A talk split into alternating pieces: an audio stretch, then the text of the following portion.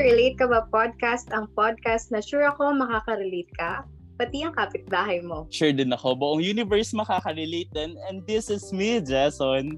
And this is me, Sel, and welcome to our Episode. 11th episode.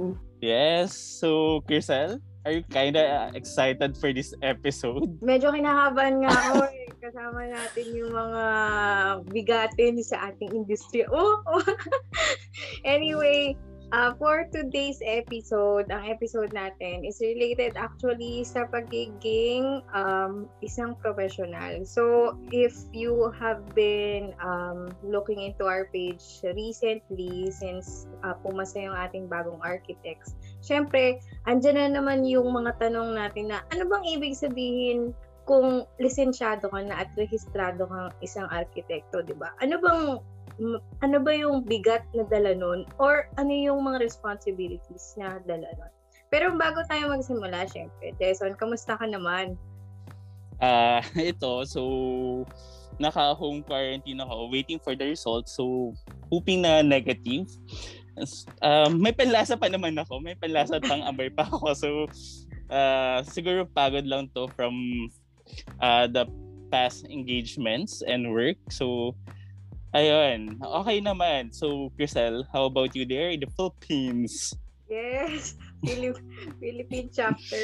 Okay naman ako sa office. Medyo ano, mabigat lang since medyo malapit na mag-end yung year. So, ang dami nating inaasikaso. October, November, December na naman, Pasko na.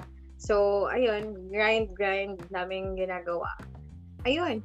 Ayan, So- malapit ng 13-month pay. Ayun, marami nag-aabang. Meron kayang bonus? Yun, yun ang mga tanong eh. Yun ang mga tanungan.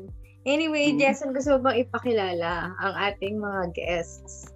Sige, unahin na natin ang isang guest natin. Actually, na-guest na natin siya sa episode 5.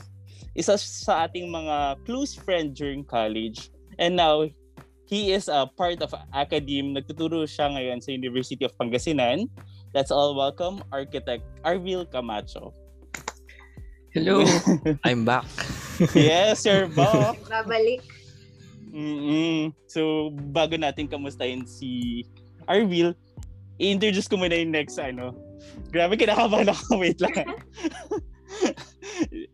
kinakabahan pa ako mga listener kasi ito yung nabanggit namin for our past episodes na isa sa mga tinitingnan namin. ah kasi she is our one of our professors back in college. So, Crisel? Ba, ba, pinasa mo sa akin yung mikropono ah. Um, okay, um, let me introduce to you our kind of mentor na rin, our uh, very own architect, um, Maria Quiseda Soriano, or as we call her, Ma'am Sheila. Yan. Welcome, ma'am, to our podcast. Yes, hello. Um, nice to be here. Okay, finally to join you and thank you. It's been an honor, okay, to be invited to your podcast. Okay, so um, hello to everyone. Bakit huwag kayo nervousin?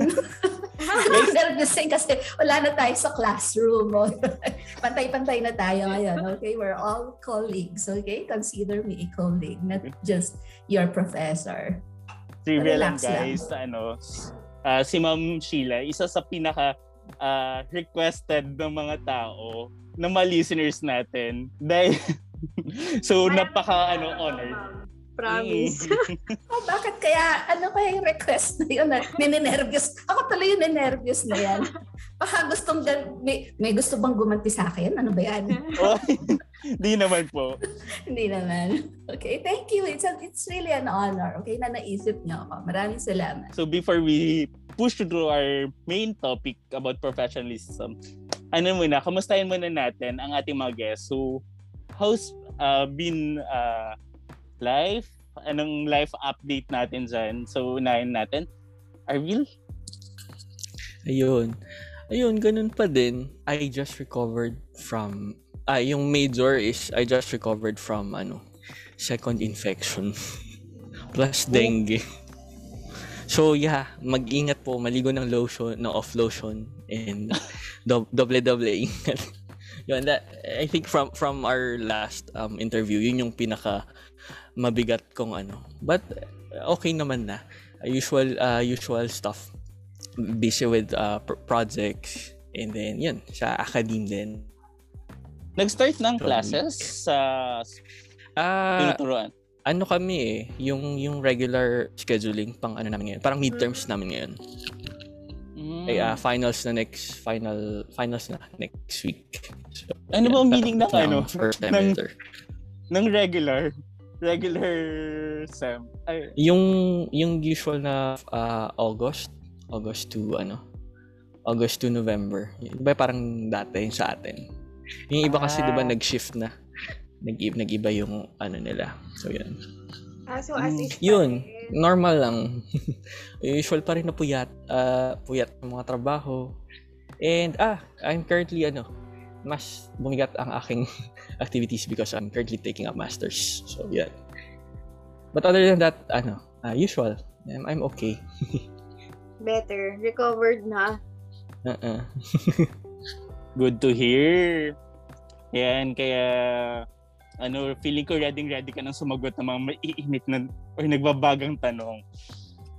Actually, Okay. mas kinabahan ako doon sa ano, sa guest. Muntikan ko na pong hindi tanggapin ito dahil nalaman ko nga si Ma'am, Sheila yung ano. Sabi ko, mapapantayan ko ba? Makakasabay ba ako? Makiklig lang din nata ako, sabi ko. But yeah, I'm very excited because yun, uh, she's one of the instructors that I've been looking up to when I was in college. Kumbaga, she's one of my ano, uh, uh, standards when it comes to your output, when it comes to being a professional. So it's been it's an honor for me to uh, join you here with her, with me, Ma'am Sheila. okay, kamustahin naman natin si Ma'am Sheila. All right. Uh, I'm doing good. Okay. I, and Arvila, thank you. Ah. It's also an honor to join you. Um, you know, and um, I always look up also to my um, students. Okay. Kasi sabi, ako paniniwala ko that um, hindi porket instructor ako that I'm above all my students kahit na architect sila. Uh, even when you were students, honestly, I learned a lot of things um, from you. I always see the potential okay, of each one of you. Of natu- pinipick up ko rin yung magaganda at uh, ina-adapt ko rin yan. Okay? So, kung kumusta ako, I'm doing good right now. Um, we've been to uh, through a lot of stresses lately because our school, yung alma mater niya is undergoing accreditation. Okay? So, um, this will be the, um, kasi recently lang nagkaroon ng tool for accreditation for architecture for this particular accrediting um, company. Naririnig nyo na siguro yan sa engineering before. Okay, so um, Arville, di ba? Ang daming paperwork. There are a lot of admin work that we have to do outside of our teaching um, responsibility. So um, my our hands are uh, really full um, right now. Okay, that's why it's also this is a welcome break for me.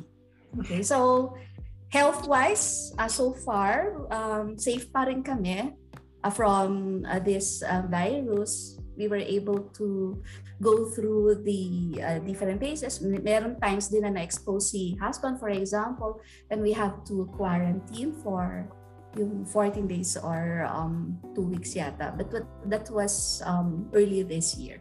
But generally speaking, we're healthy. Thank God for that. Thank God for that. Vaccinated na ma'am, no? Kayo rin po sa buong family. Yes, vaccinated na. And um, siguro is mga, yung first first batch pa kasi um, I have a comorbidity. And that actually marami akong comorbidities. Asthma is one of them. And lahat sa family, asthmatic kasi kami. And my children are already adults. Kaya ano na rin sila. And one of my um, sons is taking up medicine. So he's under A1 category. So nasa um, basically priority list kami. But my concern now is, sabi, di ba, six months lang, kailangan na ng booster shots. Booster. yes. Yes. Okay, so by December, dapat magka-booster shots na din kami. Kayo, Mm. kayo ba? Okay na yun? Vaccine Okay na. Kompleto na rin po. Mm, naghihintay na din. ng, ano, ng next schedule for booster. Wow, Singapore talaga. Same, same. Doon, nag-start na nag, nag-booster shots dito ng mga ah ah, ang mga tatanda. So, ah, hintay na lang after six months para sa time naman namin. And then, so far, so Di ko naman masabi so far so good dito kasi medyo tumataas. Nag-spike ulit yung cases dito eh because of the Delta variant. Though they're starting to treat uh, the pandemic as endemic na dito sa Singapore. Mhm. So medyo bumabalik na kami on a normal Normal. basis. Oo. And hopefully by sabi nila November magi-start na ulit magpapasok ng from outside para sa mga na-stranded na Pilipino na nagtatrabaho dito tapos hindi nakabalik agad. Yes. So, Crisel, start natin natin sa ating main Okay. topic for today. Okay, handa na ba yung mga guests natin sa makapagdamdaming mga katanungang ipin-prepare na ni Jason? Ayun. Handang-handa na po. Nag-review na po. Na-feel ko nga Oo. handang-handa na. Eh, sabi ni Kuya Arvil, nag-review siya ng 9266 kayo. Hmm. Hindi ko pa man din hawak ang prof track ngayon. Tabi ko. Baka meron ako. Ayan. So, um, as we all remember nga, as I've mentioned also a while ago, since bagong pasa yung ating mga bagong arkitekto, minsan hindi pa nila na-feel yung responsibility. Basta excited, actually, bago ka mag-exam and habang nag-exam ka, ang goal lang kasi talaga is dapat makapasa ako, di ba? Pero what it entails after actually passing the boards, hindi natin masyado yung natatouch base kasi ang importante sa atin is lisensyado na tayo. So, ayun na nga. Um, sa ating ano, mga architects, sa ating mga professors, and of course our guests, ano nga ba yung ibig sabihin pag registered ka na at licensed ka pa, ba? Na hindi lang siya basta-basta isang titulo at hindi rin siya isang, yung ID hindi lang siya plastic na card at yung papel ng certificate of registration ay hindi lang papel. Ano kaya yung, 'di ba? Ano yung essence niya para maintindihan din ng ating mga bagong arkitekto. So, sinong gusto mag-umpisa? Ladies Si first. Ar- Arvin, ikaw na. Kasi baka, alam niyo naman ako to, kasi baka nag, pag nag-umpisa ako, wala nang masabi si Arvin. Opo, ako na lang po mauna. Ayun. Um, well, uh, since yun nga, ang target na listeners po, po natin for this um, session is yung bagong pasa, I would first uh, wanted to congratulate you sa wakas. I think this is the batch na ilang beses na na-postpone. Tama ba? Yeah, I think Parang so. sila yun. So, kahit hindi ako naging, hindi ko naramdaman, parang nag-radiate sa akin yung feeling ng mga estudyante na yun. Na Nakaramdaman ko yung stress kahit pa paano. So, at least nakahinga na, di ba? So, sa wakas, nakapag-take na ng exam. So, yun. Uh, remember that uh, hindi ibig sabihin na pumasa na kayo is relax na. You are just entering uh, another set of, uh, another chapter of your life. Okay, so uh, we go to the technical side of the question. Sabi, what is uh, what it means to be registered and licensed? Uh, napag-aralan ito sa professional practice and I think nakuha nyo na rin tong dalawang to, the COR the, or the Certificate of Registration and the PRCID. So, ano bang essence nitong dalawang material na to? Uh, these two are the tangible proof which legally legally qualifies you to perform specific tasks that only architects are allowed to do. When we talk about this, um, these two uh, documents or materials, we have to uh, think of the two keywords. The first one is the legality, and then the second one is regulation. Oh, When we say legality, oh, of course we are pertaining to laws, diba? Why do we need laws? We are we, uh, we need laws first to be able to uh, regulate a certain type of activity or behavior. Why do we need to regulate? This is for us uh, to make sure that specific activities benefit our community and not harm it. So these two are the uh, basis uh, to make sure that you are qualified to do such activities and make sure that you are also regulated. So that uh, that's what I think is uh, when it comes to these two materials. Ayun, thank you, Kuya Arvil. O, di ba? Jason, sabi ko na nga ba sa'yo eh, tamang-tama yung mga kinu natin for this topic, di ba? Anyway, um, thank you, Kuya Arvil. Ma'am Sheila, kayo naman po, on your side, what can you say Yeah. about it? Okay, siguro um can I start because there may you might have listeners who are non-architects. Yeah. Na, uh, meron ding nakikinig na hindi architects, di ba? So you might as well um go uh have a, a good background on this. So um, being a professional means, especially in uh, with us architects and the other allied professionals means you have undergone education, that is one. So yung bachelor's um, degree, that is the minimum requirement. You have undergone training and for us, we call it uh, apprenticeship.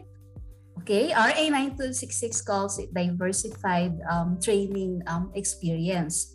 Actually, yung, yung apprenticeship period na yun, maraming nagsasabi, di ba? Ang tagal naman ng Arki. Five years na paghihirap, tapos another two years pa pala, hindi pa pala ako magpwedeng mag um, board exam. Because the apprenticeship is actually the link between um, university. Ito yung transition period eh. F- uh, from going from um, university to professional um, practice. Kaya importante yung apprenticeship um, after graduation. Kasi in some um, fields, OJT yata ang tawag sa kanila, they take it during um, their university days sa loob ng school, di ba? Or while they are enrolled sa atin, it would be good, okay, to really take it after graduation. Kasi yung nga, doon ka mag, doon yung transition period, yung threshold mo eh, from being a student to becoming a um, professional. So that's education, training, and last is, um, of course, as you go undergo training is um, experience, and of course, um, examination. So education, training and experience, and examination. So technically, that's um, becoming a uh, professional. Then regarding your question, kung ano bang ibig sabihin ng ID na yan? Pwede na bang ipagmayabang yan, di ba? Parang, di ba, pag hawak mo na yung ID, maalala ko nung, pag, pag natanggap mo na yung ID, wow, tapos gusto mo palaging nakalagay yan sa taka mo, that's your, the, ganun, nakaka-relate ba kayo na gano'n? Ha? nowadays I don't I don't even carry it with me kasi pag nawala ang hirap ano 'di ba ang hirap um uh, ng process ng pag um, kuha ng panibagong ID just leave it at home. Meron kang file electronic file that's um, better. Hindi na tinatago talaga sa sa bulsa yan or sa ano. So um registered and licensed architects means two things. Registration means pumasa sa board examination. Okay so that's registration. But it doesn't mean to say that you're always licensed because with having a license, yung PRC ID niyan is only valid for three years. Three years. Diba? Three years lang. Pero yung driver's license dito, ano na eh, um, Five. five years na. Five years na sana ma-extend pa rin. So, when you already have, um, when you're registered, you are entitled to use the um, word architect you can already attach your the word architect to your name. At marami, alam nyo, surprisingly, pati, pati sa mga estudyante, number one yun sa pangarap nila. Mm. Tama ba? Yung magkaroon Yes. ng title.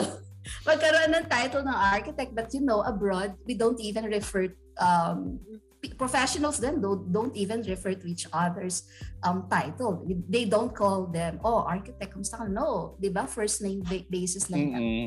Anyway, we're very conscious here about our titles.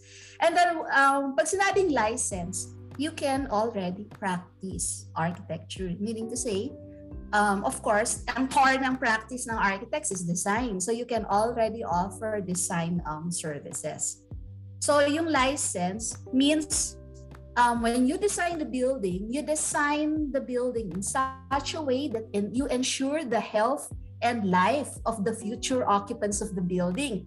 Hindi yung magde-design ka lang ng basta-basta, bahala na kung tutumba ba yung building or um, not. And you have considered all the aspects of um, building um, construction. Yung ibig sabihin ng um, license. So when you are both registered and licensed, and you have to uh, have your license updated every three years. Hindi pwedeng pumaso yan, di ba?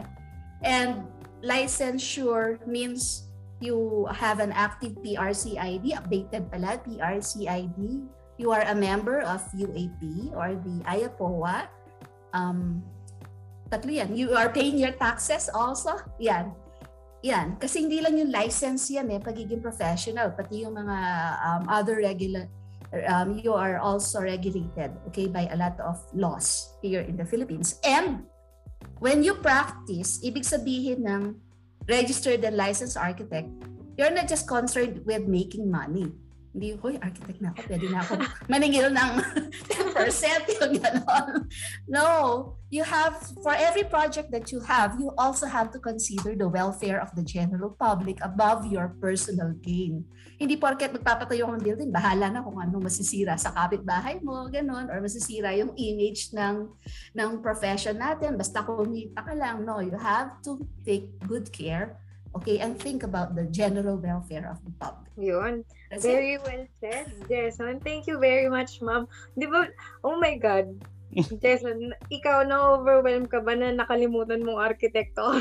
Dahil ang dami mong responsibilidad. Actually, hindi, totoo nga yung sinabi ni, ano, ni Ma'am Sheila na parang dito parang yung title itself medyo ah, hindi na rin ganun ka, ka-visible or parang ka-prominent na parang tatawagin ka na parang architect ganyan ganyan. Parang ah, behind na lang do, yun. Pero yung responsibility mo towards the project or towards the people, nandun pa rin. Parang gets mo. Hmm? Oo. Pero tingin ko dito kasi sa Pilipinas, yung culture kasi natin mo, medyo nagre-revolve siya sa ganong kind of um, parang achievement na ikaw ay Oo. Pero other than that, ayun tama nga si ma'am, na hindi lang actually yung laws na architecture ang nag ang responsible tayo but actually yung lahat ng laws dahil isa kang professional. At ang pinaka-importante sinabi ni ma'am ay pay your taxes. Kasi Yes. kasi, kasi 'di ba? Um actually yan yung siguro nakakaligtaan din ng iba na pag professional ka na, ikaw ay isa talagang miyembro ng komunidad at kailangan mong magbigay ng mga nakalaan dahil dun sa mga naging serbisyo mo. 'Di ba? Magandang reminder 'yon. Anyway, Oh, it's being an adult na rin talaga na parang you're starting to pay your taxes and other dues to the government. So, dahil dyan, papasok ang next question natin.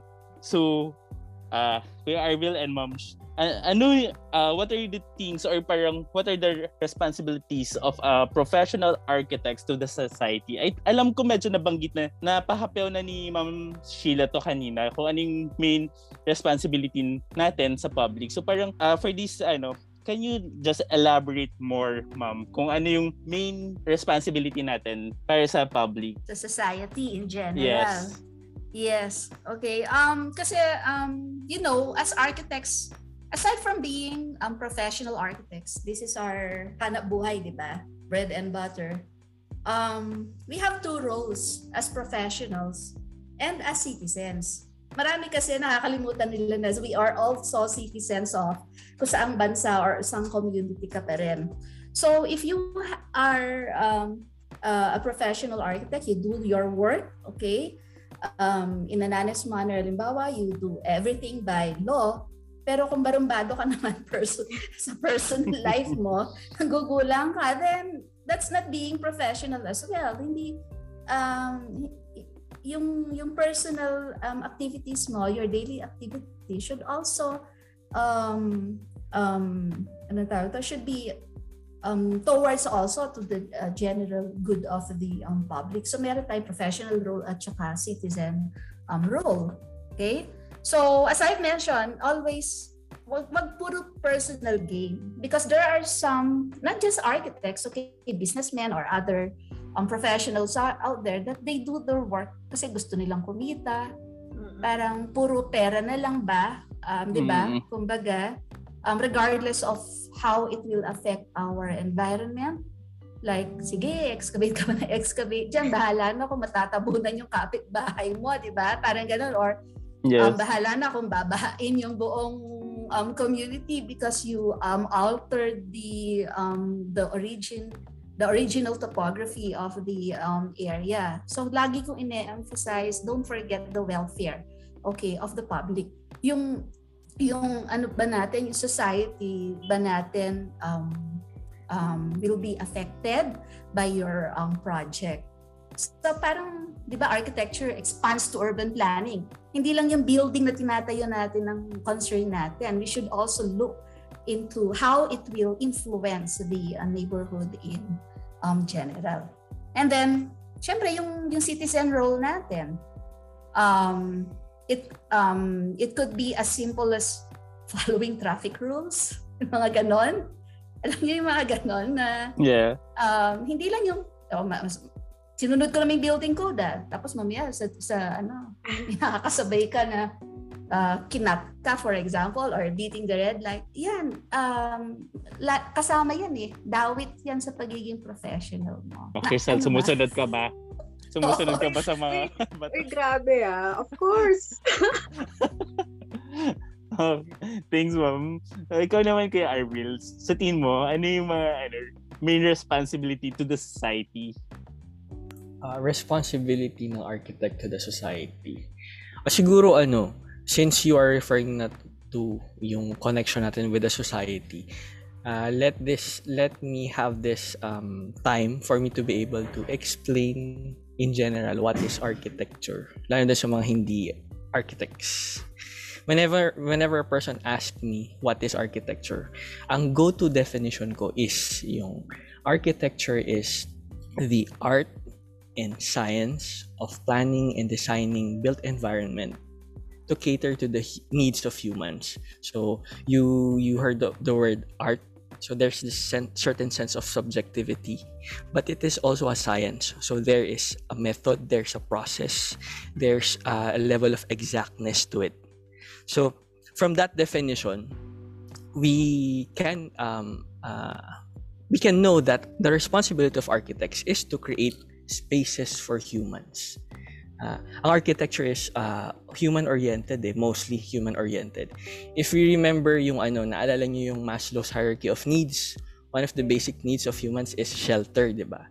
So, ganun, ka, ganun kataas ang responsibility natin as architects. We make spaces, we make shelter for active, different sorts of activities. So, that is how important architecture is to humanity. Of course, uh, uh, other than yung human needs, we also are considering, yun nga yung sabi ni Ma'am Sheila na uh, we also consider yung effect of the built uh, spaces to the environment. O, sa una, pag pinakinggan mo kasi yung, yung what is architecture, isipin mo, ah, space lang pala yung ginagawa nila. Madali lang naman yun, eh. gagawa lang ako ng apat na pader, may floor, may bubong. May bahay na ako. Ba't pa ako na architect? Diba? But architecture is more than that. It is all about establishing the sense of uh, comfort and efficiency of users based on, again, scientific fact. May basis to. Hindi ito dahil ginagawa mo lang dahil, ay, maganda kasi dyan tiglan, magandang ilagay dyan, so dyan, yan yung gagawin ko. Hindi lang siya dahil doon. So malalim, we also consider a lot of factors to provide um, holistic solution that would benefit not only the end users, but also the environment which where the built environment is intended to be built upon. So yun, uh, that's uh, um, the more general sense of our role to the society. Can I add something Yes, lang? Um, kasi um, people that I think have a misconception that when we design um, buildings, tama si Arville, I agree that we design spaces. They're always thinking about the physical, yung physical Mm. um, environment. Without, um, and they don't know that there are a lot of considerations, di ba? From the social environment, cultural, um, and blah, blah, blah. Although informally, in actual practice, we don't really come up with an architectural program anymore outlining everything. Pero andun eh, na nadadala na sa process natin yung mga considerations na to. That's why there are instances when architects would just spend the day na nakatunganga na yun, yung nag, nag-internalize, nagmamaterialize, walang ma-drawing. But once you have that moment, ah, alam ko na gagawin ko, tuloy-tuloy na, di ba? Because Yes. yung make, we contemplate, eh, we contemplate on a lot of um, factors, di ba? We contemplate on a lot of um, things. How people behave, how they interact, kahit nasa small residential building. So, generally, makakategorize natin mga physical factors tsaka social um, environment. Okay? Ayun. So, actually tama si ma'am kasi nga pag nakakarinig sila ng architect, iniisip lang nila na parang, oo nga, ang dali lang di ba madali lang naman yung mag-isip? Kayang-kaya mo yan, di ba? Sandali mo lang. Pati kahit may bago kang client, parang pag magpe-present ka sa kanila, tapos hihingin mo yung mga requirements nila, sasabihin nila sa'yo, architect, di ba, kailan mo matatapos yan? Bukas okay na ba? Hindi hindi po yun ganun kadali. Because, um, Perspective, meron na ba? Bukas? Yes. Yes, akala nila kasi na yung actually yung mga output natin is actually yun na siya. Hindi nila um, nare-realize na lahat yon is actually a combination na ng lahat ng pinag-aralan natin at experience na i-relate natin sa kung ano yung needs na kailangan nila. So, dahil dyan, babalik tayo na dahil kailangan nating maging um, anong tawag dito? Kailangan nating maipaliwanag actually ito sa ating mga clients at kahit people in general who are just curious na ano mang ginagawa nyo ano mang ibig sabihin ng professionalism besides sa kung sa ability natin to explain these things.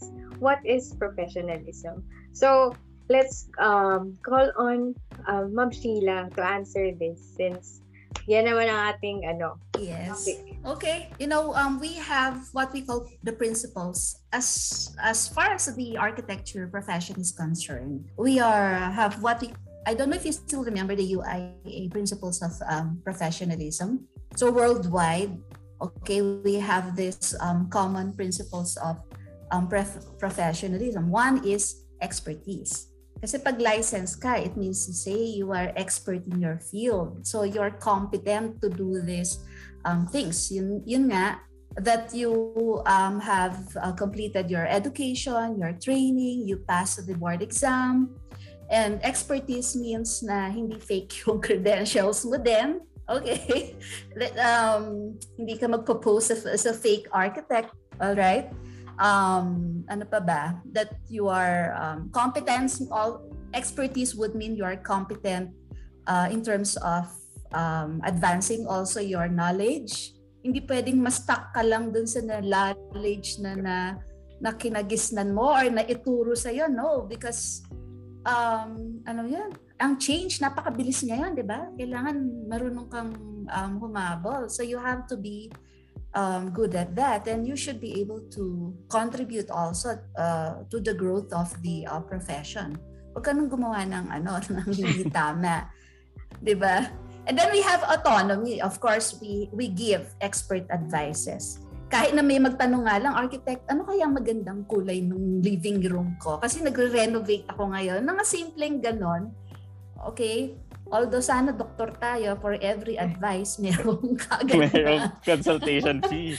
merong kagad na consultation fee. But um, syempre, alam niyo na yung mga pakikisama. So magbibigay ka naman ng um, suggestion, di ba? So um, from that kind of informal expert advice, we we um, professional speaking, we provide our clients professional judgments.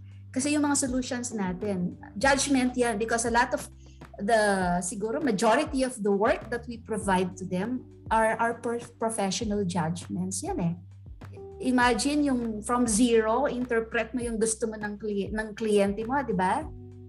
Kung hindi mo ma-interpret ng tama, kung hindi mo siya ma-satisfy, majority nun, wala kang pwedeng sabihin na uh, ito A plus B plus C, ayan, meron ka ng building, hindi eh. Okay, we're very creative, very difficult, and we weigh a lot of things. So, yun, we have auton- autonomy on that thing. And then, of course, so marami tayong mga laws na sinusundan, professional activities, um, so to say. So, autonomy. So, expertise, autonomy, and then commitment. Okay? Ayan. Pag sinabing professional, you commit um, even without even you know even without uh, a formal contract or agreement although by law pag talagang bago ka mag-design talaga 'di ba kailangan meron ka ng kontrata. Yeah. uh, legal okay? The legal framework for um, doing the services. But um, meron tayong tinatawag na tort of law. Nag, nagbitaw nagbitiw ka ng salita. Okay sige. Okay gagawan kita ng plano. For example then pag-usapan natin. Kahit wala pang contract nagbigay ka na ng you you gave your word already so you should you should commit okay to um, what you have um, said commitment means um, ano ba yun? dedication na meron kang dedication to your um, work, sometimes selfless dedication, especially in the academy, right, Arvil? especially in the academy, um, we work beyond hindi yung 8 hours na ano sa amin does not work. Parang 24 Kas, hours po ata. Yeah, aswang na ang tawag sa amin eh. Because with online classes, eh, anytime na nakaka-text na yung mga estudyante ngayon, hindi kagaya before, di ba? Alright, so selfless dedication to your work. Um, both to your, not just to your clients, palaging nakadikit dyan yung society. Okay, so always think of the society. And of course, last is accountability. Okay? Huwag kang masyadong masaya na may lisensya ka na. Huwag kang masyadong masaya na may project ka na. Remember, you are liable. Kung anong bang nangyari sa building na yon, you're liable for 15 years. Okay? Plus civil code. Meron pa tayong civil code liability. Hindi lang liability sa RA 9266. You are responsible for your work. Hindi pwedeng sabihin na, ay, hindi naman akong gumawa yan. Ah. you cannot do that kasi architect of record ka. Naka-record lahat yung bagay um, yan. So, accountability. So, ayan. Um, being a professional means you have the right, the correct expertise. And expertise, manganganak pa yan ng specialization, autonomy, um, commitment, and accountability. That's as far as um, UIA is concerned. And I, I think uh, it applies to um, everyone. Okay, so siguro to sh- cut it short, you should be dedicated, you should be um, credible, meron ka integrity, okay, and you are responsible. Okay, in whatever um, you do, you are responsible, both professional and um, personal. Ayan. I definitely agree, ma'am, no? Pagdating dun sa pagiging responsible kasi, dun mas parang bumibigat siya nung para naging arkitekto ka na. Hindi lang siya isang titulo talaga. Ikaw naman, Kuya Arvil. So, let us hear your thoughts on this. Ma'am, nahalungkat ko yung notes ko sa inyo before sa professional practice. Yan yung ila sasabihin ko sana eh. But, buti na lang meron akong backup answer. Ayun. Well, um, the word professionalism is very big uh, when it comes, lalo na kapag bagong pasa ka, what it means to be a professional. How do you um, float in the sense of professionalism in the air of of your workplace or kahit sino, kahit kanino ka makipag-usap, 'di ba? Uh, and I think um, the word professionalism has two sides. The first one is technical which is yun, based on UIA documents, based on my notes under Ma'am Sheila before when I was in college. But uh, uh just to add on to what Ma'am Sheila said, this, uh, I wanted to add the second side, the other side of the coin. Uh, the other side of the coin is all about um, uh, more uh, a deeper, uh, a more personal level sense of professionalism. Uh, before I say it, uh, let me um, tell you a story about my experience. I I worked in uh, Metro Manila for six years, uh, two years apprenticeship and four years um, uh, as an employee, and I worked there. The a bulk of that six years was spent under a project management firm. So I was part of a project management team. I was able to handle or involve myself with um, hospitals or institutional um, developments and um, universities, uh, specifically LaSalle. Yeah. So I was able to um, because of that work of mine, I was able to meet and interact directly to a wide vari- variety of people of different backgrounds. Um, pag sabi kong wide variety, simula sa construction laborers, hanggang sa messengers, lahat hanggang sa mga presidents and CEOs of different universities, groups, com- big companies, di ba? And based on that experience, my greatest observation that I'm always uh, trying to treasure or refresh in my mind is usually the people at the top of these well-established groups those people are usually the most likable in terms of character. Yeah. So what i'm trying to point out is professionalism in terms of character. I really do believe in establishing professionalism. You have to uh, establish proper behavior how do you deal with people, with uh, problems, with different situations, di? Accordingly. It's not just about acting according to the standards set by our books or laws. Uh, I think ito yung easily forgotten by a lot of people. Eh. You're excited to to be called a professional, but sometimes you forget the easiest subject to pass in your elementary and high school. Alam niyo kung ano yun? GMRC. Good Manners and Right Conduct. And that's something that is easily forgotten by a lot of us because uh, once we go out there in the professional world, gusto mo, ano eh, tumaas agad. Gusto mo on top of your of your own pedestal that you forgot your roots you forgot to ground yourself and that's that's one of the things that I appreciated the most with these people that I've met yung mga head mga kung sino pa yung may karapatan na maging boss magbossy-bossihan sa site or sa meeting sila pa yung mahihiya ka na, ay, ang humble-humble naman. Diba? Very professional looking. You, you, you feel the sense of professionalism in their blood. Napaka-natural. So, yun. It is forgotten eh. And sa- sana, hindi siya makalimutan. Yun. That's the other side of the coin. So- um, meron ako, meron lang akong kwentong konti dyan sa conduct, best in conduct. Di ba sa school may ano yan? Um, may medal. Meron pa ba yun? yes. Or ribbon. Oo. Yeah, or ribbon. Um, I just remember kasi in one of the PTA meetings, and siguro mabibilang lang yung ng time na nag-attend ako ng PTA meetings ng mga anak ko, may nagre-reklamo kasi na magulang. Bakit daw ang taas ng grade ng anak niya? Hindi siya nasali sa honor roll. Sabi ko, hindi. Di ba, kasi nakikita yung ID ko siguro, SLV. Sabi ko, sorry po, yung teacher yun. yung teacher ang, si teacher ang kausapin niya. Hindi ako. I'm not the right person um, to answer that. And the policy is, alam niyo na sa school natin, kung hindi best in conduct yung bata, hindi siya pwedeng mag-honor because yung conduct is kasama nga sa yan sa um, acad- ac- sa academic academic standards plus um, character building na mag magkasama yan hindi pwedeng magkahiwalay. So um, that was the answer. Okay and that's a very good um, reminder um, Arville all right?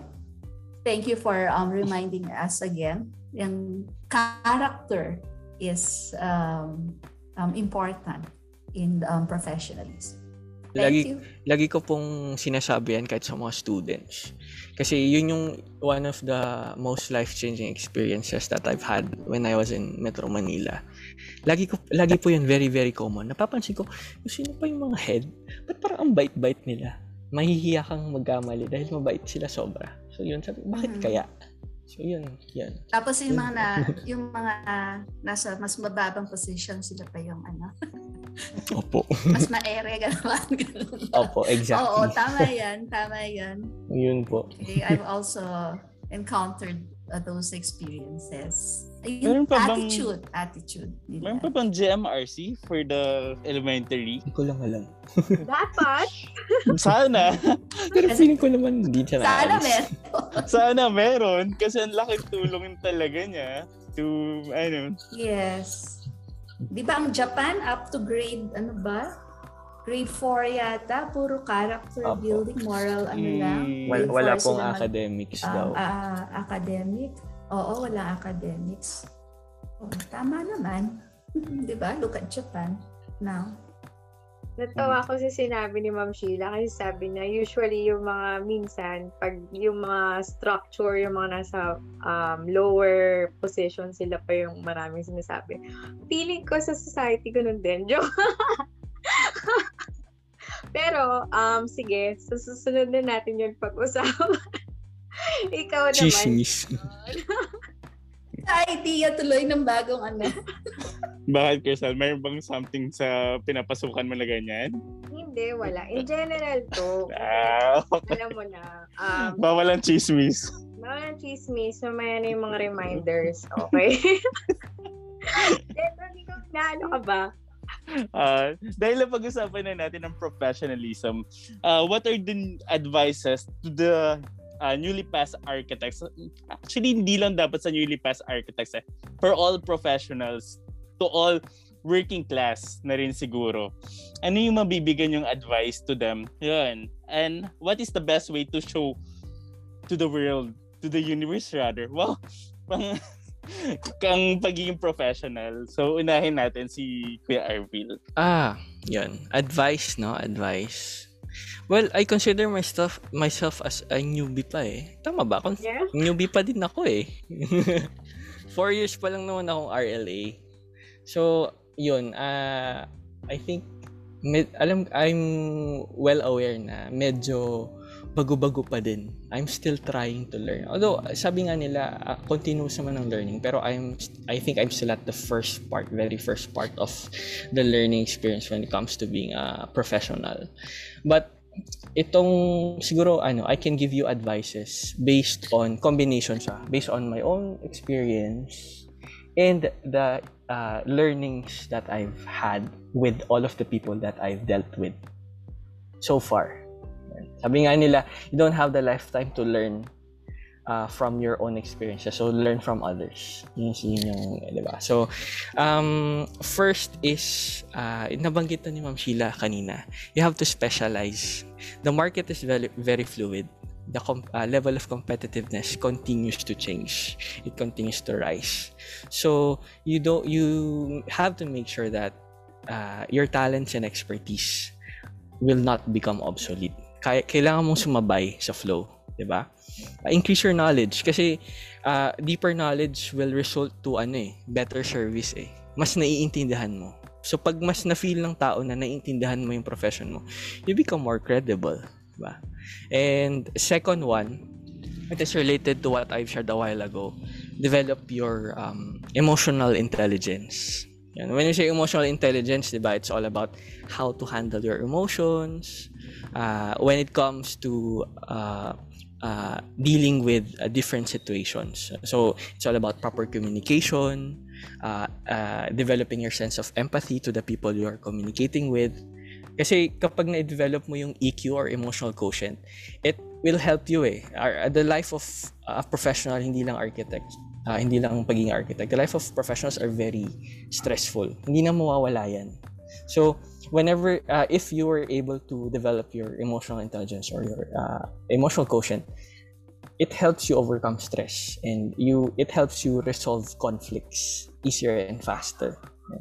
And um, third one, siguro ano, um, you have to, nabanggit ulit to kanina, you have to honor your commitments. Maram, magko-commit ka lagi eh. So, kung di mo naman na honor yung commitments mo to people, provide options or alternative. And this is the most tangible or the most doable thing that I think especially the young professionals can do. Uh, first uh, part of of your services uh, lalo na pag face-to-face meeting, 'di ba? Is isa 'yun sa first uh, the entryway when it comes to providing services, meeting with your client. Uh, show up uh, hindi dapat bababa ng one hour before your uh, actual meeting. Na-try ko yan before uh, I was working at uh, Manila, Manila City. Tapos hinabol ko yung oras kasi Las Piñas pa yung yung meeting ko. Uh, ginawa ko talaga yung best ko na makaabot ng one hour before the the, the set meeting. Bakit? Kasi first meeting namin yun face to face. Uh, yung naitulong niya sa akin. Uh, pogi po. Kasi na-appreciate niya. Tinext ko siya, Ma'am, dito na po ako sa Starbucks. Nagulat siya. So, nahiya siya. diba? Uh, I, I mean, uh, because of that, I think I was able to get her respect. Kasi, ano ba yun? So, hindi, kumbaga, nalaman niya na, ay, hindi nagbibiro ito. Lalo lalo na ang problema kasi noon bata ako eh. Mukha pa akong bata na pagkakamalan pa akong estudyante. Kasi sa university kami, yung project namin sa university. Yung pagkakamalan pa akong college student. So yun, uh, kung nasa uh, ang ang disadvantage mo is masyado kang bata. You have to show up. You have to uh, bumawi ka sa ibang field. So yun, most doable thing that you can do, I think that I can ad- give you as an advice is show up earlier than expected and make sure to let the client or the people feel that you are serious about your work. Yun lang. Yun. Gusto ko tal- Actually, may naalala ko, yung parang na binanggit kanina ni Kuya Arvil, yung about stress. Alam ko palagi ito binabanggit ni Ma'am Sheila during our college years. And parang tayo mga estudyante dati na parang palagi natin nasasabi, nakaka-stress naman itong mga pinapagawa ni Ma'am or ni Sir. Pero yung sabi ni Ma'am, wala pa yun sa real life. Bakit kayo nai-stress na with that small thing? Pero totoo nga talaga siya when you came out from the academy or nagwo-work ka na, when you're, you have that license already, grabe yung stress and then you just need to conquer that stress gracefully and then with ano with uh, too much commitment and ano na parang ka, dapat kayanin mo yung stress para mapakita din sa ibang tao na you are well to do that stuff. 'Di ba? Parang naalala ko lang 'yun. I think uh, one of the subjects natin yun Sa- with Ma'am Sheila. Sabi ko sa inyo eh, oh, di ba? Wala lang pala yung ano, Wala lang yun. wala lang pala yung mga plates natin dati, yung mga stress na yun, compared talaga sa real life. So, ayun po. Ma'am Sheila, kayo po, ano po ang advice nyo for the... Okay, um, uh, di ba, uh, especially to the uh, new architects. So Yes. again, congratulations to our new architects. I don't know how many thousands of architects we are already here. We have uh, thousands of more than 50,000 na yata or 60,000 architects na tayo meron dito. Okay, so congratulations to all our new architects. And I believe we have to remind also our more seasoned architects. Okay, we call we call we don't call them uh, kung ano may tawag niyo sa mga medyo may edad na. We call them seasoned. Okay, well seasoned na Noted kasi po. sila. well seasoned um architects. Okay, I have Ah, na- naalala niyo yung pagiging strict ko sa time? Yes, Sa classroom. sobra. Ah, sobra, di ba? Kasi th- that's my way of training you that in the real world, when you, up, yun nga, yung meeting, okay, when you come late, okay, to a, especially to a client's meeting, that's already uh, ha- having a negative uh, impression on you. Kasi uh, sa real world, time is gold, kumbaga.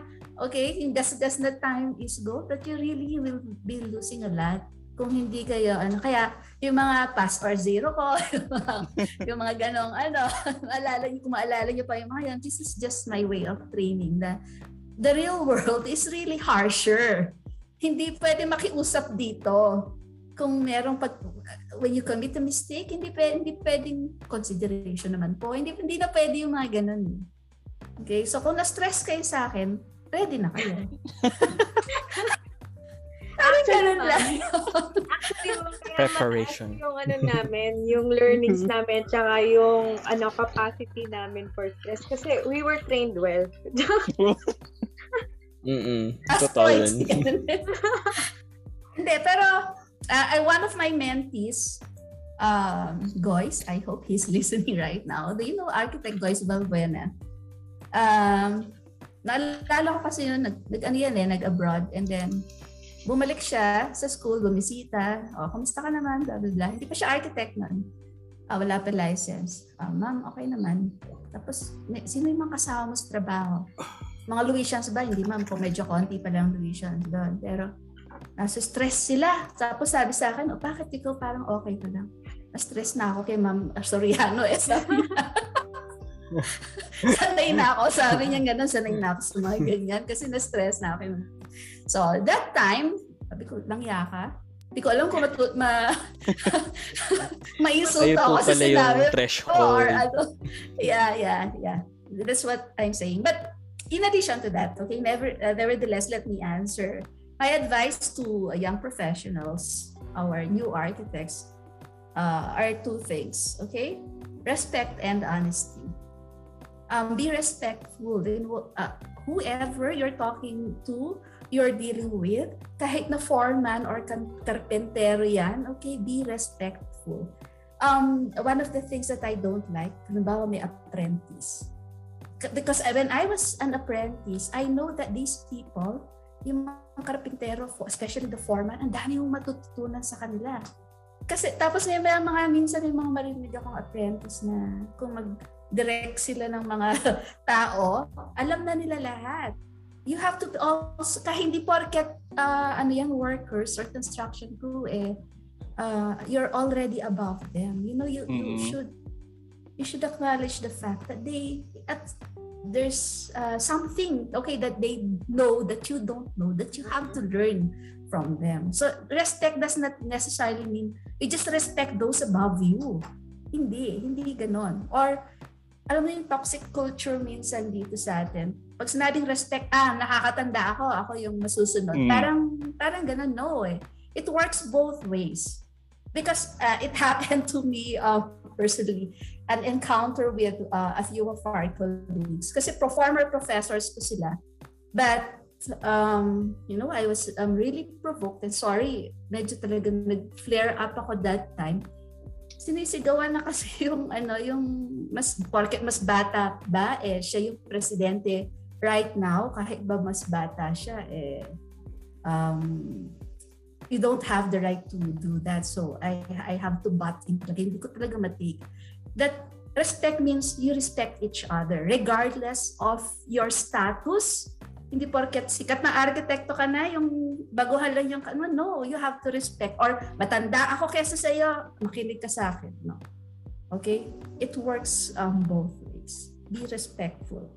And then, be honest. Siguro yon Honesty in all your um, dealings.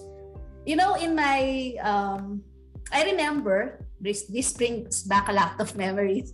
Uh, during my apprenticeship kasi, I don't know, it's not an apprenticeship. I was already uh, a licensed architect then. then. My principal, siyempre yung pinaka-boss, sabi na, sabing, sir, di ba ano, sabi ko ganun, itong attic is uh, parang two stories high na siya. Sabi ko ganun. It's no longer an attic. Yes. Sabi sa akin, shh. Sabi sa akin ganun. Siyempre, ano, attic lang yan, kunwari. Pag nalaman niya, uy, ang laki pala, eh, then may change order tayo. Parang ganun. Uh, Alam niyo yung mga, yung mga tricks and trades, yung mga or, kailangan ba to? Yung mga, may mga bagay na dinadagdag sa estimates, yung mga ganyang bagay. Padding, okay? That's um, padding of the estimates. No, be honest. Hindi porket kikita ka doon, alright, gugulangan mo na yung kliyente mo, di ba? Or there was an instance na yung isang colleague namin, dahil mas, my husband, di ba, has a construction company. So, marami ka e- equipments. So, knowing na wala pa siya masyadong gamit, pinahiram namin, okay? Parang colleague, eh, tutulungan mo siya. Only to find out, pinaparent pala niya. so, pinaparent pala sa Na-scam. iba. Oh, kami nga, pinapahiram lang namin kasi para matulungan, knowing na tinutulungan namin sa yung project niya. Tapos, siya pala, pinaparent niya sa kliyente. Sinisingin niya yung kliyente ng rental. Di ba? So that's that good. Be um, honest. All right. And Arvida, I'm also learning until today. I'm also learning, and I've had a lot of um, mistakes also in the past. Okay, it, um, mistakes are not bad. Are not bad at all. The uh, failures are not really bad because it it, it will uh, mold you. These mistakes, failures, okay, will mold your character. Okay, part yan ng buhay mo. But you should learn from your mistakes. Pero kung alam mo na nagkamali ka, inulit mo pa, di ba? Eh, mali na yon. Sobra ka na. Tama na. So, be honest, be respectful. And then, can I add something lang? Kasi so, lahat ng bagay ngayon nasa social media. Yes, ma'am. yes po. Can I add a little bit of some, something about social media? Now, social media, so, di ba? Social media nga, di ba? Uh, Facebook used to be a very fun way of connecting with old friends, with family who are uh, afar, yung nasa madalayong lugar. Kagaya si Jason, for example, it's one way. Connecting, di ba? Connecting. Um, for the past several years, hindi, hindi na ako masyado nagpo-post. Napapansin ko ako, hindi ako masyado nagpo-post. Siguro sa stories na lang pag natuwa ako sa isang bagay. Why? Kasi naging commercialized na social media. It has been the venue for um, grudges, shouting out, uh, nagpaparinig. And the worst part is an architect, okay, na pariringgan yung kliyente niya na, oh, magbayad ka naman. Yung mga, you know this, nakaka-relate kayo, di ba? Pinariringgan yung mga architects, pinariringgan yung mga um, kasama natin sa profesyon, right? Na, na, yung mga allied professionals. I have never said anything bad about yung mga kalaban natin sa industriya. And I see these young people are very vocal about this things. Pinapababa nyo ang profession natin. Binababa nyo, hindi nyo inaangat when you do that. Okay? So reminder lang. And when you post your work, of of course, um, to be to gain clients nowadays is usually active in social media. Diba? That's one way of um, so-called advertising your work. But make sure the client is aware that you are posting his uh, or her um, house in design yun. Kasi may privacy, ano pa rin yan. Right? Dapat aware. Be, be very careful in what you post. Tapos nagagalit kayo pag may, may nang okray ng ano. Tapos nagagalit kayo pag may, may nang okray ng trabaho niya, di ba?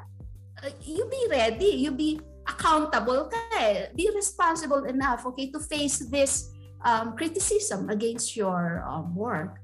Di ba? So be very careful about uh, social media. And of course, you know, uh, um, let me just wrap up, okay? So use social media um, wisely. Do, uh, do not do it to the detriment of our profession. Ibababa yung profession natin.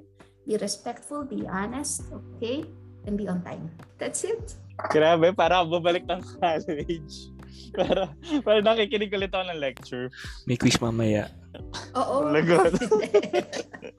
ah, nagda-notes ako. Wow. Crystal, let's go to the next part. Actually, yung next part natin, alam ko iniiwasan natin tong lahat. Pero hindi naman natin siya um, i-discuss really. Siguro, ano lang, siguro recently, um, everyone has uh, read or heard the news about the proposed House Bill na pinirmahan ng ilan sa mga ating mga 'di ba mga government Ang da- officials. Ang dami nila. yes. And um at yung fact na yung iba doon is actually hindi naman arkitekto ang nag-draft. And 'di ba sobrang ang daming mixed emotions actually yung yung nag um, dinala nitong house bill nito sa atin. Although maraming haka-haka na baka naman hindi naman to maipasa dahil malapit na nga ang eleksyon at na marami naman tayong mga usapin in our um, own uh, chapters and the UAP syempre is doing their job to make sure that kung ano yung mga problema dito. Ano yung general, um, let's say, comment nyo na lang about it? Like, um, ano ba? Opinion or comment about it? Kuya Arvil, nung nabasa mo. More of reaction eh. Reaction pala. Reaction. Mm-mm. Nung nabasa ko to, actually positive ang effect kasi nagpupuyat na ako nun, tapos na, nag-rush ako ng work eh. Tapos nagising ako. yun. well, um, yun yung nabanggit ni Ma'am Sheila regarding kasi sa social media ko rin siya nabasa eh. I don't usually uh, involve myself with such discussions. Lalo na pag, pag chat-chat. Oh, hindi, hindi ako masyadong nag involve Kasi I believe in ano, in trying to choose your battles. Uh, eh, you have to know your limit on on uh, how much do you think you can handle stress when it comes to these types of problems. Yun. Uh, regarding the House bill, before I say my ano my comment regarding this, I have to let you know that uh, sa tingin ko, this is my personal view. Uh, in order for a person to effectively, uh, the keyword is effectively, uh, engage in uh, these types of discussions, dapat siguro mas uh, one must be able to fully and truly understand the meaning of the whole document. And uh, I personally am honest when I say hinaan ko magbasa ng ng laws. Hindi, uh, I sometimes need help uh, uh, from people to explain it to me. Yung, yung qualified people, architect or lawyer or both. Yan. So, uh, this comment is more of my personal and my own uh, knowledge, very limited knowledge about it. But but I, uh, I I scanned it man uh, yesterday ata. Yun.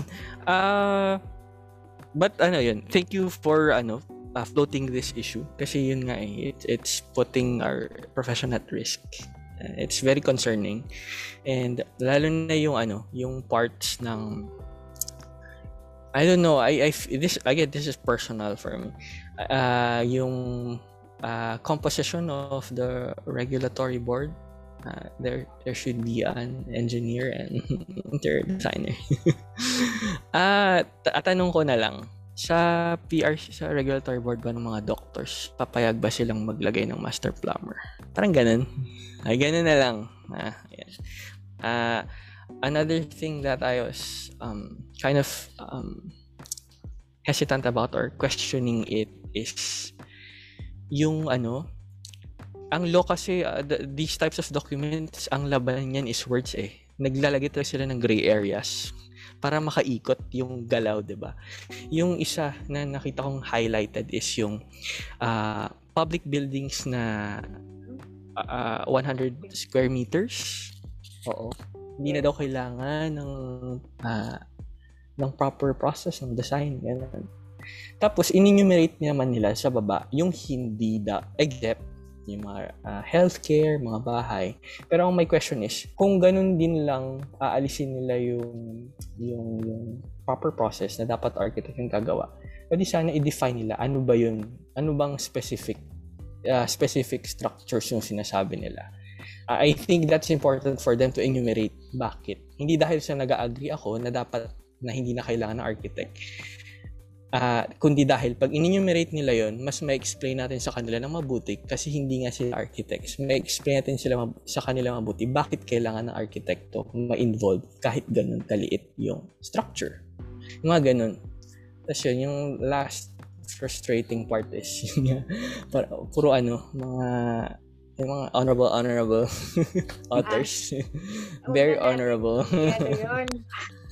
Sa ibang ganun. usapan na yun. Kuya. mm, yeah, yung mga ganun yun, kasi parang I don't think they consulted the right professionals for it. Hindi ba dapat kailangan na involve yung professionals kung para saan nila ginagawa yung regulation?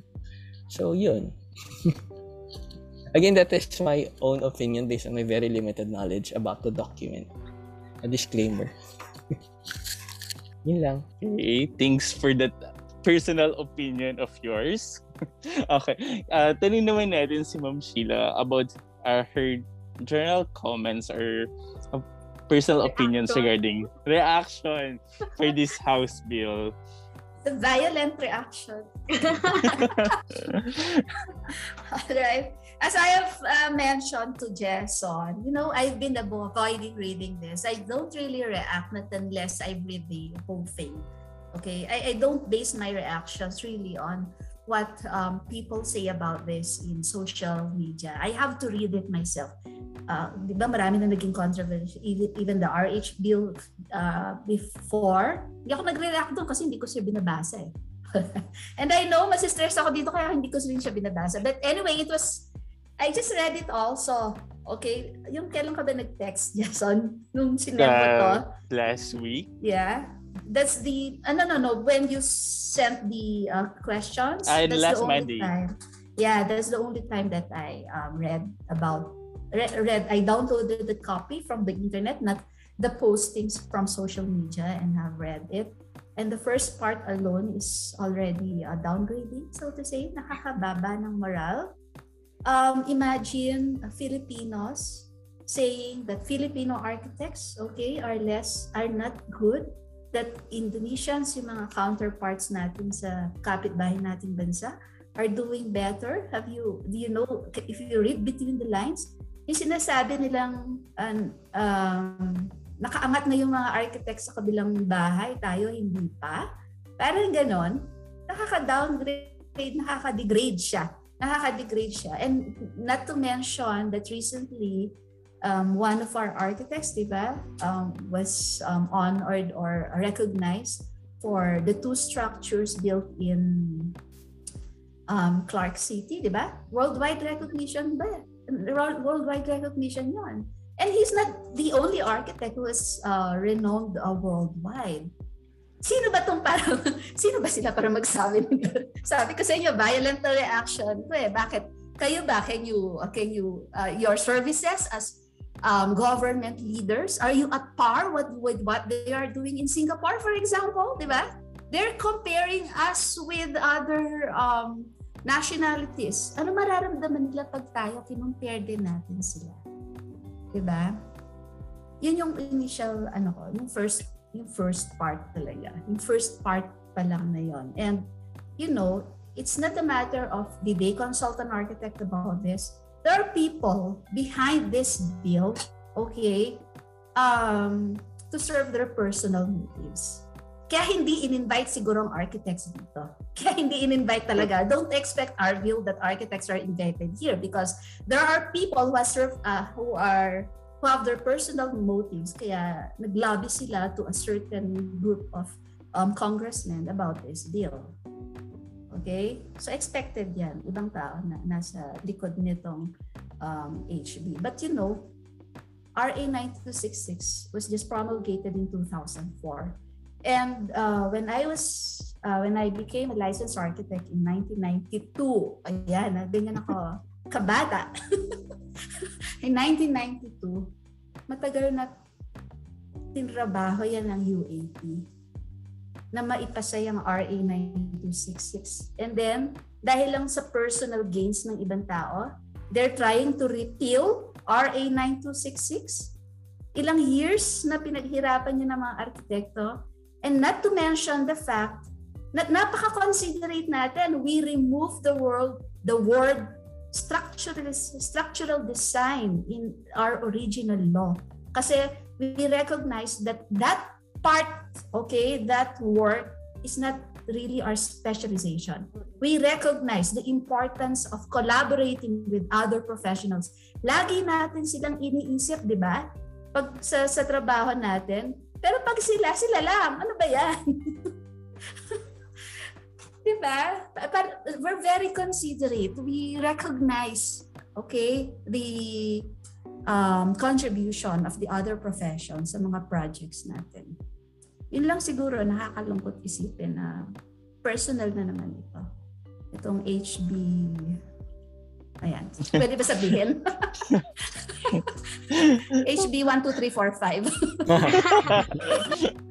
Alam na naman listeners kung ano HB 12345 Okay, so siguro kailangan lang talagang proactive tayo against it. We'll be against it. Okay? Ayan, thank you very much for sharing your reactions. Ikaw naman, Jason, since uh, we're actually in the end of our um, episode, ito na lang to, ano, brush the our violent reactions away. Ang since actually architects aren't ano, hindi tayo parang specialized lang naman in residential buildings or in buildings per se. Mm-hmm. We have we also have our um tawag dito. Meron tayong mga specialized ar- architectural services. So, um, para sa bonus lang or parang wala lang, ki, chika, ano yung favorite specialized architectural service nyo and why? Dun sa ating listahan. So, siguro ako muna, I'll start. Siguro yung pagdating sa ating um, architectural lighting and, di ba, and interiors, yung mga ganyang bagay. Maliit siyang bagay and parang syempre kailangan ng collaborative um, effort with our electrical engineers. Pero yung pagdating dun sa artistic side kasi nung ano, lighting, na ano, naaliw ako sa kanya. Meron kasi akong previous job experience with an Australian-based company na ganun yung um, forte nila. And sobrang nakaka-amaze kasi ang lawak talaga ng architecture and to be a part of uh, some specialized service then will add to your own parang kumbaga kung seasoned architect nga is parang mag-add sa seasoning mo pagdating sa mga gagawin mong mga designs. So yun, yun yung favorite ko. Kayo, ano ano favorite ninyo? Kuya Arvil, ikaw muna. Ako, ano, nabanggit ko to last time, nung last uh, session. Di ba, sabi ko, I wanted to become a doctor. Mm-hmm. Talaga. Kailangan masyado siyang mahal. And uh, nagkataon na ang first part of apprenticeship ko first year is uh, hospital. So I really loved ano uh, going through the layouts, understanding how these people uh, behave And very, very complex eh. Very complex yung culture. Sabi nga na, di- kaya di ba ang hospital is, ang healthcare facilities are put at the, at the uh, fourth year or fifth year. Yun Yung last part. Kasi ito yung kumbaga collection na siya of all of the the specific functions of different may may, may residential, may commercial, di ba? May may iba-iba, iba-iba yung functions niya. I specifically enjoyed yung ano, uh, going through or designing or being part of designing or relayouting yung mga lugar na hindi usually napapasukan like operating rooms, mga mga imaging rooms, consultation, kahit yung simple nurse station. Kasi ano eh, very very spe- every part of or every section of healthcare facility may specific function siya nakakaiba na kailangan kahit kakaiba siya kailangan mo pa rin siyang i-relate sa iba. So it's like ano an upgraded version of a puzzle. Yun. And siguro ano ah, another thing na gustong gusto kong gawin which is very normal naman na gawin ng mga architects is residence. Kasi I am a ah, alam naman ng karamihan ng mga nakakilala sa akin I'm ah, an introvert. Gusto ko ano nagsasarili. And I like the challenge of being able to connect with these people lalo na yung mga pamilya. Kasi after mong matapos ang isang residence magkakaroon ka ng panibagong family. Parang ganun yung feeling. May fulfill, sense of fulfillment na na nabigay mo yung needs of a certain family na na, na tulungan mo sila to uh, improve their fun- uh, how they function as a family. Mas may personal very deep level of connection with them after during and after the project. So yun Ayun, thank you. Ma'am Sheila, what's your favorite? Um, favorite, wait. Because I'm already in the academe and um, research. So, ka, katuwang ko na yon. Um, these are specializations and uh, beyond academe, uh, also chaired iba yung mga CPD program sa UAP Baguio. Although nag-rest muna ako sa U- UAP ngayon because of this online um, classes. Um, siguro it's not yet in the list yung of the allied services as per our um, documents. Di ba? Meron tayong list dito. Although I think forensic architecture was already mentioned, but uh, I'm really very interested in maintainability. Okay?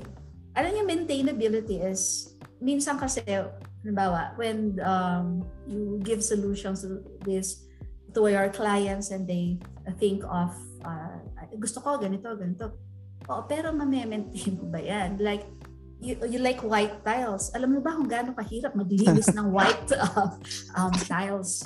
And you know, I don't know if you're aware, Jason, that in um, Singapore, there's a maintainability score that you have Yes. to, uh, are you aware of the um, COMAS? So, merong maintainability score yan. Kailangan mababa yung maintainability as this is important in the operations and maintenance of a building. And um, it's sad to look at old buildings which are deteriorating. Lalo na yung mga bahay na pagkalaki-laki din, only to, uh, after a few years, nasa poor condition sila kasi nga expensive i-maintain. Expensive siyang i-maintain. Like yung ang daming tao ngayon gusto malaking bahay, di ba? This is a common aspirations naman. I cannot, uh, I, I, I, uh, hindi man natin sila masisisi. Sino bang ayaw na malaking bahay? But ako, I've never dreamt of a big house because I know I will be the one in charge of maintaining that um, house. Kaya nung, nung when it took us four years to complete the design of our house, kasi nga architect kami mag-asawa, there have been a lot of tampuhan and arguments about this gusto niya, tigi isang banyo. Sabi ko, hindi, common. Common lang yung banyo ng mga uh, bata. We have, gusto niya with auxiliary kitchen, the social word, word for dirty um, kitchen. Sabi ko, hindi. I only want, need one kitchen and it should always be clean. okay? Kasi I have to think of maintainability. O, sige, may katulong ka, but uh, financially um, speaking, will you be able to hindi naman lahat ng um, tao, for example, hindi naman mayayaman or like, um, can you afford to pay, to always pay people to clean your house or the building, for example, all glass buildings, tapos makita mo na ngayon, nag, nag, puro amag-amag na yun, di ba? Amag-amag na yung, yung building nila. Then, ang pangit na nung yung designs. And architects should also think about this. yung maintainability factor. And there are, um, I really like to go to Singapore right now. there are 500 factors to be considered in maintain, maintainability alone. Napakadaming um, factors. And I think uh, I really envy Singapore because they're always ahead of us. So dito, when I introduce the subject matter, ko konti pa lang ang nakaka-relate. Okay? Yung hmm. maintainability of the building. Kahit na simpleng tiles nga lang eh. Importante yan. Yung bintana lalo, di ba? Uh, kasi sa atin, maalikabok. Dito, maalikabok. Baguio City na nga, maalikabok na eh. Will you be able to clean that um, window, halimbawa? Okay? Yung mga ganitong bagay. And maintainability is uh, falls under forensic um, architecture. Pero yung field of specialization, meron pa palang branches yan na mas maliliit na fields of um, specialization. Kasi nga din, um, nakikita ko maraming mga buildings sa Pilipinas na hindi na maintain ng tama. There are a lot of them. Maganda lang siya sa una. After a mm. few years, ang papangit na. Diba? Would you agree? okay. Yes. Ayun. Ikaw, Jessa, wala kang favorite. Come on. To answer the question mo, Crystal, na parang kung may favorite ba akong specialized service, siguro, actually parang hindi ko pa masyadong nagigauge kasi parang I am going, still going through uh, kung ano talagang gusto ko. And then parang kaya I want to go for masters para ma-define ko talaga kung ano yung gusto kong uh, go through. So, actually, gagawa na ako ng segue. Ma- Ma'am Sheila, pwede bang magpa-endorse Gumawa ng yun, yun pala yun. may, may hidden motive pala itong ano eh, invitation eh. Yun po actually yung reason kaya may ganito. Oo, kaya ako nag-invite. That's all. Kidding aside ma'am, pero totoo, gusto, uh, yeah. bilang isa kayo sa ano, tinitignan namin as mentor through from our college days. So sana po ma ano niyo po yung feeling ko no na problem. Pero, Actually, kaka-endorse ko lang ng dalawang batchmates nyo eh. Oo, oh, hmm. sino kaya? Kasi may mga ano yan eh, gagawin mo ng konting essay about the, ano, about the student. Yun nga eh, nasilip ko yung, ano, yung essay part, parang, yun. So, uh, soon po, soon. Iniisip ka po, ko pa po mabuti kung ano yung kukunin ko out of the list. Yeah, so, sige. yeah. okay, Sel. So, Okay. And uh, we wrap up this episode yes. with our reflections. Ikaw na mauna, ako na. Sige, ako na dahil ano. Go, go, go, so go. parang to, uh, main thing na natutunan ko from this episode, syempre, marami tayong natutunan. Parang nag bumalik ulit tayo, nag-reminisce tayo ng mga inaral natin from our college years and from our past experience. Pero I think professionalism is uh for me is uh coined into two words, uh kindness and respect. So parang parang same thing lang din nabanggit ni Ma'am Sheila kanina na parang kindness na parang we should always be be kind. Uh, parang kailangan lang natin maging mabait sa lahat ng tao.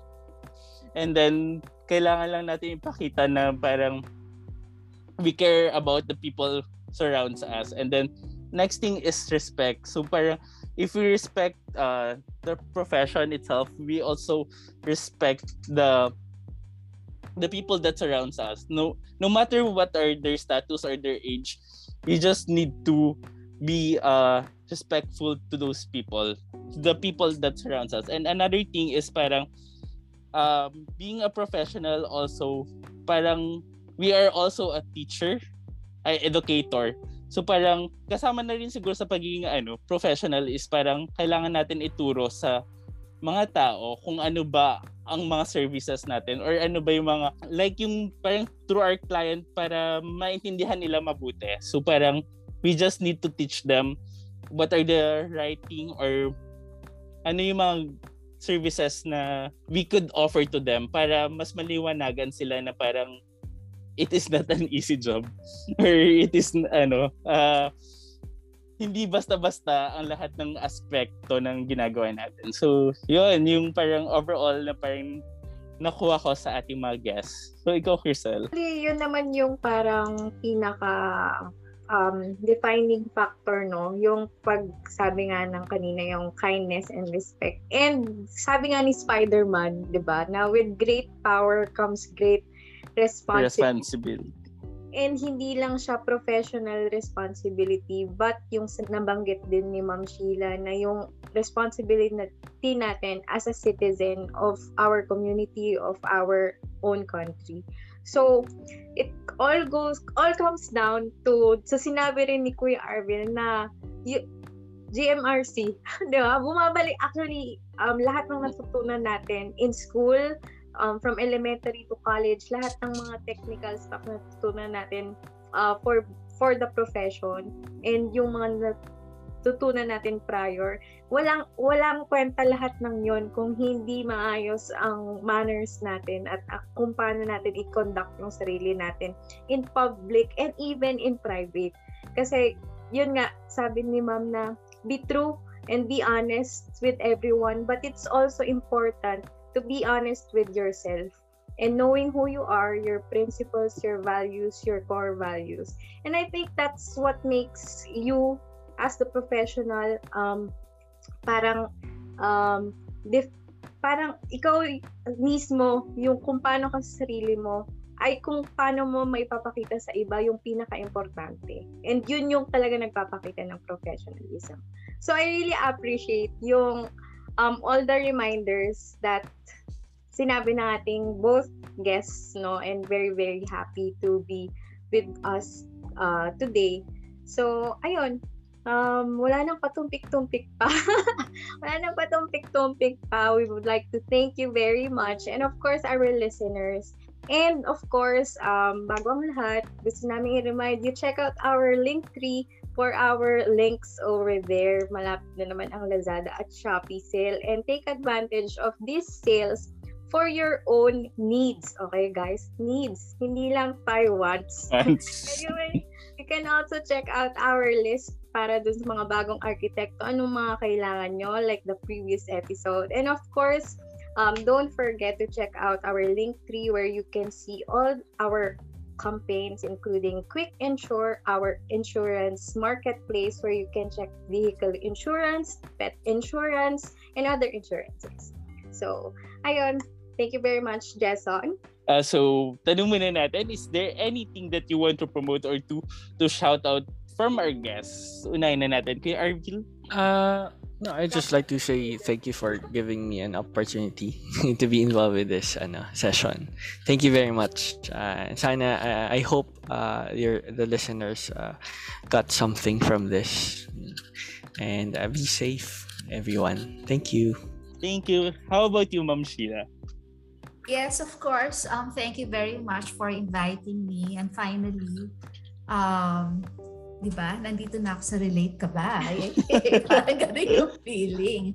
I was invited by um, Jess and um, Sel. So thank you very much. And um, one last word, siguro one last word because there are, there's a lot of going on uh, around us that with relation in relation to Spider-Man's responsibility. Marami kasi nagsasabing, ano ba, freedom of speech, freedom of speech, blah, blah, blah. But um, is free, uh, uh, freedom of, does freedom of speech allow us to mock each other's opinion? Again, be respectful. Okay? Huwag mong kakalimutan yun. And that's all part of professionalism. Okay? So, I hope marami nakarelate. Thank you very much. Thank you. Oh, Jason, any last reminders before we say goodbye? Okay, just be responsible citizen of the world. Guys, yun na lang. Muna. Uh, ayaw pa natin mag-dive into other topics but just be responsible guys. So, check out check out for our next episode. So guys, thank you for joining us and this is Relate Ka Ba podcast. Bye guys. Bye guys. Register to vote. Yeah. Bye.